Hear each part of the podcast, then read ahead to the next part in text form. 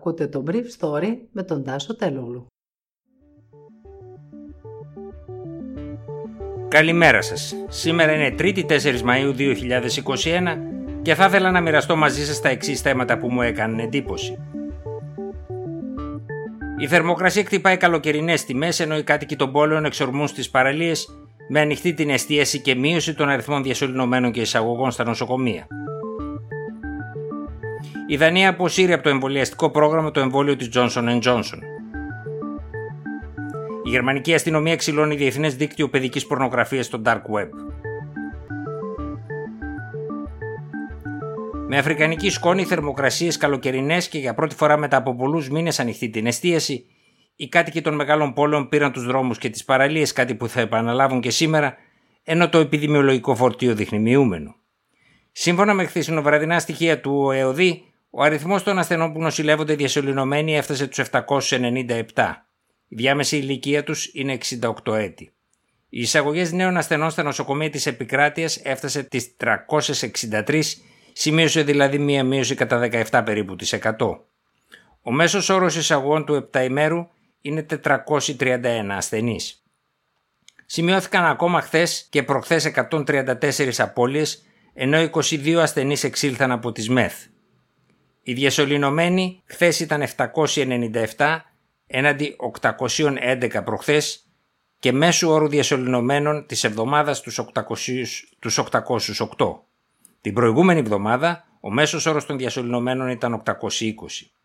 Το τετραήμερο των αργιών έγιναν περίπου 60.000 εμβολιασμοί, όλοι με το εμβόλιο της Αστραζένεκα.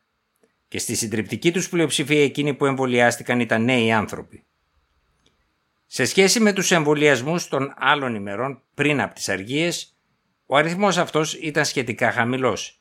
Έδωσε όμως θάρρος στο προσωπικό των εμβολιαστικών κέντρων, των γραμμών με Αστραζένεκα, καθώς τις προηγούμενες μέρες υπήρχε μεγάλη αναδουλειά με αποτέλεσμα πολλοί να αναρωτιούνται ποιο είναι το νόημα της δουλειάς που κάνουν. Η δανέζικη κυβέρνηση, που δεν χρησιμοποιεί πλέον για τους εμβολιασμούς το εμβόλιο της Αστραζένεκα, ανακοίνωσε χθες ότι αποσύρει από το εμβολιαστικό της πρόγραμμα και το μονοδοσικό εμβόλιο της Janssen, μια θηγατρική εταιρεία της Johnson Johnson. Ο Δανέζικος ΕΟΔΗ υπογράμμισε σε χθεσινή του ανακοίνωση ότι καθώς η πανδημία είναι σε ύφεση και το εμβολιαστικό πρόγραμμα της χώρας εξελίσσεται ικανοποιητικά με τα υπάρχοντα εμβόλια, θα συνεχιστεί χωρίς το εμβόλιο της Johnson Johnson. Στην ανακοίνωση γίνεται αναφορά στο πρόβλημα των θρομβώσεων όπως εντοπίστηκε από τον Ευρωπαϊκό Οργανισμό Φαρμάκων που μπορεί να συνδέονται με το συγκεκριμένο εμβόλιο.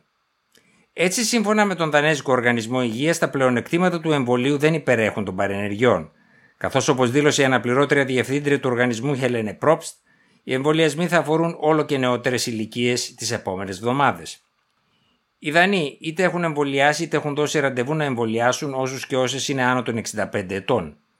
Ο αποκλεισμός τη Johnson θα σήμαινε καθυστέρηση έως και 4 εβδομάδες να εμβολιαστούν οι πολίτες από 20 έως 39 ετών.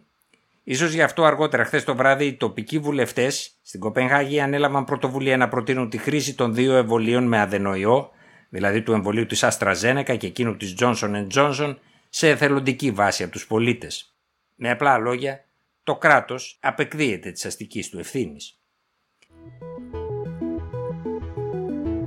Η γερμανική αστυνομία ανακοίνωσε τη συντριβή ενός μεγάλου δικτύου παιδικής πορνογραφίας στο Dark Web που λειτουργούσε από το καλοκαίρι του 2019 με το όνομα Boys Town. Η γερμανική αστυνομία είπε ότι πρόκειται για ένα από τα μεγαλύτερα δίκτυα παιδικής πορνογραφίας που δρούσαν στο Darknet. Τα μέλη του δικτύου αντάλλασαν φωτογραφίες και βίντεο στα οποία απεικονίζονταν παιδιά να κακοποιούνται σεξουαλικά και συνομιλούσαν σε φόρα και chat room σε διάφορες γλώσσες.